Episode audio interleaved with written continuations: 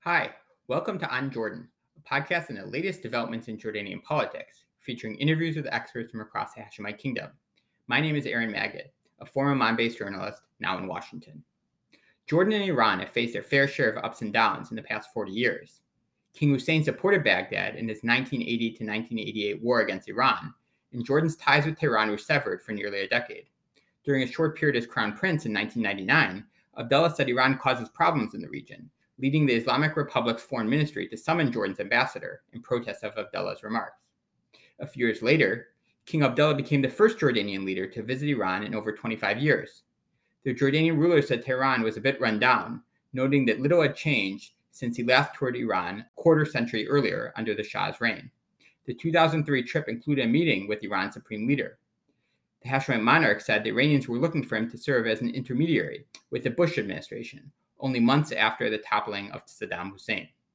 Yet the positive momentum took a hit when Jordan's embassy in Baghdad was bombed, killing nine people in 2004. King Abdullah said that a well known Shia political group, with the backing from Iran's Islamic Revolutionary Guard Corps, was responsible for the blast. In his 2011 memoir, the Jordanian ruler wrote that his aspirations at the 2003 visit to Tehran would boost bilateral ties went up in smoke. King Abdullah has not visited Iran again in nearly 20 years. To better understand the two countries' current ties, it is great to welcome Katrina Sammour to the podcast. Katrina is an Amman based political analyst whose articles on the Hashemite Kingdom have appeared in the Washington Post, Carnegie, and Jordan News. Her recent piece on Jordanian Iranian tensions appeared in the Emirates Policy Center. Thank you for joining us, Katrina. Thank you for having me, Aaron. King Abdullah said last month that Jordan faces regular attacks by militias linked to Iran. And in 2021, the Hashemite monarch told CNN that the kingdom has been attacked by drones with an Iranian signature. What does King Abdullah mean in these statements? The border with Syria uh, has changed quite dramatically in the past few years. After the Assad regime consolidated power in the south, we saw a Russian presence that was leading the initiative of de escalation between different rebel groups and the Assad regime. And uh, Russian military police were basically the guarantor for stability or security in the, in the southern uh, areas of Syria.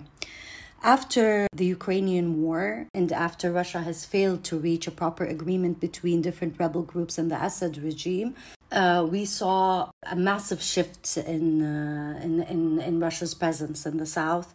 And gradually, we started seeing Iranian militias and Iranian backed militias, such as like Hezbollah, more and more control over the south. After that happened, the drug uh, trafficking on the Jordanian border has changed dramatically what was before a normal shadowy trade that many countries face, it's not specific to Jordan, we saw an increase in, uh, in the attempts. We saw a change in the way the drugs are being trafficked and uh, the number of people involved, the weapons involved, and the techniques involved, which indicated that it's not a simple operation. It is, let's say, a military backed operation uh, that was highly sophisticated. His Majesty's comments on uh, the Iranian drone attacks uh, was well documented uh, with in a BBC Arabic interview, actually, with Iranian militias in Iraq, which have stated that yes, they have been targeting uh, Jordan because Jordan hosts American uh, bases and they see Jordan as a legitimate target because of that, and that their efforts and their attacks will continue. So, are these just drug smuggling incidents, or do they also include weapon smuggling? We had weapon smuggling. Unfortunately, we don't know the numbers uh, on the weapons that are being smuggled, but we did have instances where the, where the government has uh, declared that they have stopped shipments of weapons being smuggled into the kingdom. And to clarify, are these attacks designed to kill Jordanians? Yeah, so the Iranian attacks are are primarily led by Iraqi backed militias the one that were mentioned in the CNN interview are uh, are the militias uh, on the Iraqi side, and yes, the attacks were targeting Jordan itself, not just the American bases. What's Iran's motivation to target Jordan? After all, the Hashemite Kingdom doesn't launch attacks inside Iran. Again, I don't think uh, we can't say Iran per se because uh, Iran plays its geopolitical game very carefully. So Iran would never launch, like Iran as a state would not launch the attack, but it will help and encourage its militia to carry out the attacks. So, for example, for the Iraqi militias, uh, because they are being targeted uh, by uh, by U.S. troops, and especially after the, the Trump's administration, the assassination of Soleimani. So the U.S. troops have become more of a high target, not only on the Jordanian border, but in northeast Syria, which happened a few days ago. So Jordan is by proxy as an ally of the U.S. and by supporting U.S. presence in uh, in these areas is being targeted by these militias. So we've talked a bit about tensions between Amman and Tehran. When were Jordanian Iranian relations at their best under King Abdullah's rule? I think prior to the Arab Spring. I think before. I think after the Arab Spring and what happened in Syria specifically, Iran's role in the in the Syrian uh, civil war uh, has uh, dramatically changed Jordan Iran relations, and not only Jordan Iran relations, but Iran's relations with the entire Arab region because it, it, it was seen as a polarizing power because it stood with basically Iran and Iran backed militias were face to face with different uh, groups that were backed by Qatar and uh, Saudi Arabia and Emirates at the beginning of the Syrian war. And what specifically made Jordan's ties with Iran better before the Arab Spring? It's just because we didn't have any real um, clashes with Iran, let's say, like by proxy, because we don't have uh, clashes with Iran now. But by, by, but by proxy, we did not really have real uh, clashes with Iran at that time. And Iran was not uh, in the, at that time, was not expanding the way it is now. What's Jordan's view on the Iran nuclear talks and the possibility of Tehran signing a new nuclear agreement? Jordan has uh, was very clear that uh, the only thing that we're looking for is to make sure that our own security and stability is not affected, whether by an Iran deal or no deal. So uh, the king and the foreign ministry have never issued any statements pro or against, and they have always encouraged peace talks uh, with uh, with Iran or negotiations with Iran, and never went to the extreme other countries have. Um, and I think Jordan just sees the way the the only way for this region to move forward is if we can to a common ground for all parties involved to move forward peacefully. Jordan's not a strong vocal supporter of the Iran nuclear agreement. Um, again, that we don't have any um, any real strong statements on that. Again, Jordan has always only emphasized its own security and stability, whether with a deal or without a deal. So, why is the Jordanian government hesitant to offer a more public statement of support on the issue? Jordan is not as uh, politically speaking, it's Israel and Iran uh, have their own regional competition when it comes to nuclear weapons and their traditional uh, history. Saudi Arabia and UAE have uh, have had direct clashes with Iranian-backed militias in Yemen and domestically uh, on the oil refineries in UAE and Saudi Arabia. Uh, and Jordan hasn't really had that um, hasn't really had that uh, experience with Iran. That's number one, and number two, Jordan has always. Uh, uh, been the leader for peace talks in the region, whether it was uh, with Qatar, uh, with Saudi Arabia, with Israel, with Lebanon. Uh, Jordan has always chose the path of uh, negotiations. What was the meaning behind King Abdullah's 2004 remark of a Shia crescent across the Middle East?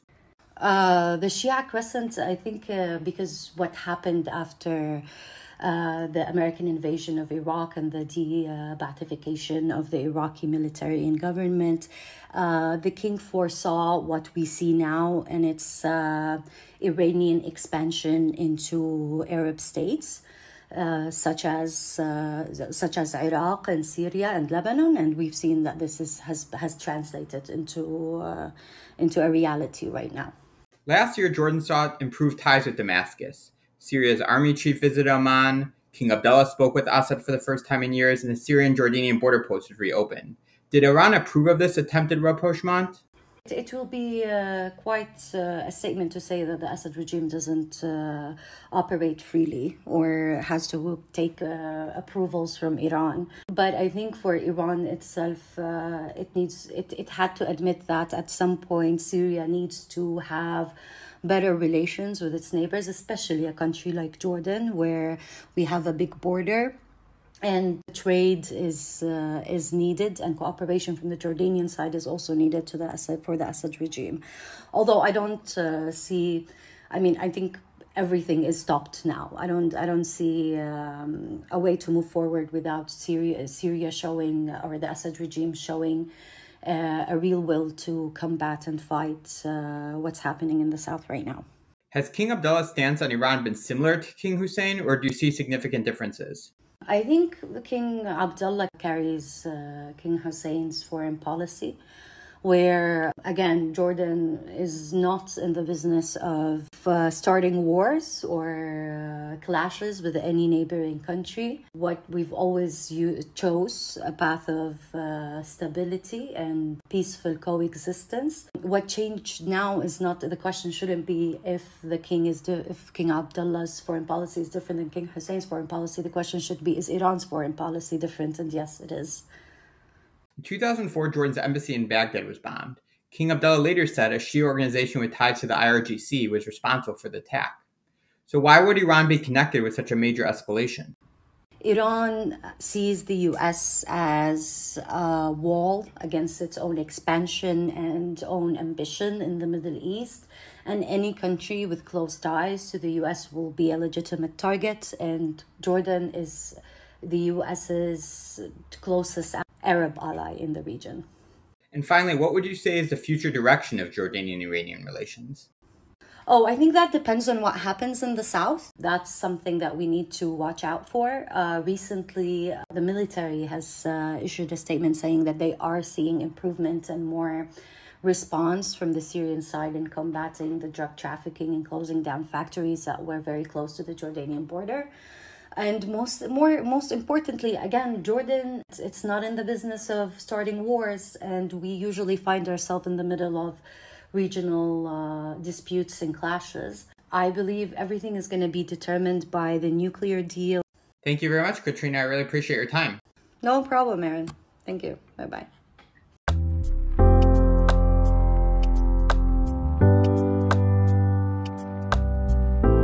That was Amman based analyst Katrina Sammour. Here's what else you should know during the past two weeks. On August 17th, the royal court announced engagement of Crown Prince Hussein to Rajwa Al Saif. The official proposal occurred in the Saudi capital of Riyadh at the home of Rajwa's father. Rajwa, possibly Jordan's next queen, was born in 1994 and is a Saudi citizen. She graduated from Syracuse University in New York with a degree in architecture. Saudi Crown Prince Mohammed bin Salman called Jordanian Crown Prince Hussein after the engagement and some analysts say could lead to improved Saudi Jordanian ties after the 2021 sedition affair involving a former advisor to the Saudi leadership. In other news, the Committee to Protect Journalists urged on August 18th Jordanian authorities to release detained columnist Adnan al Rusan after comments critical of the government on Facebook. Adnan said King Abdullah was responsible for the country's difficult conditions, noting that Jordanians are silent and stifled by anger waiting for the king to reform himself and abandon festivals, films, trips, and conferences and focus on the country. Finally, on August 25th, the Amman based Al Ghad newspaper reported that 94% of Jordanian women do not participate in any political activities, with only 4% of women members of political parties. In the similar vein, fewer than 15% of Jordanian women participate in the kingdom's workforce, which the Middle East Institute noted was the lowest number of female economic participation for any country not at war. Before I go, please subscribe to the podcast on Spotify, Apple, Google Podcasts to be notified of new episodes. And feel free to listen to previous week's episodes on the Hashemite Kingdom's protest movement with Professor Schwedler and Jordan's economic challenges with former Royal Court Chief Jawad Anani. Finally, if you're listening to the podcast, especially if you live in Jordan and think you'd be a great guest, please reach out to me on Twitter at Aaron Magid or via email, aaron.magid1 at gmail.com. Thanks for listening.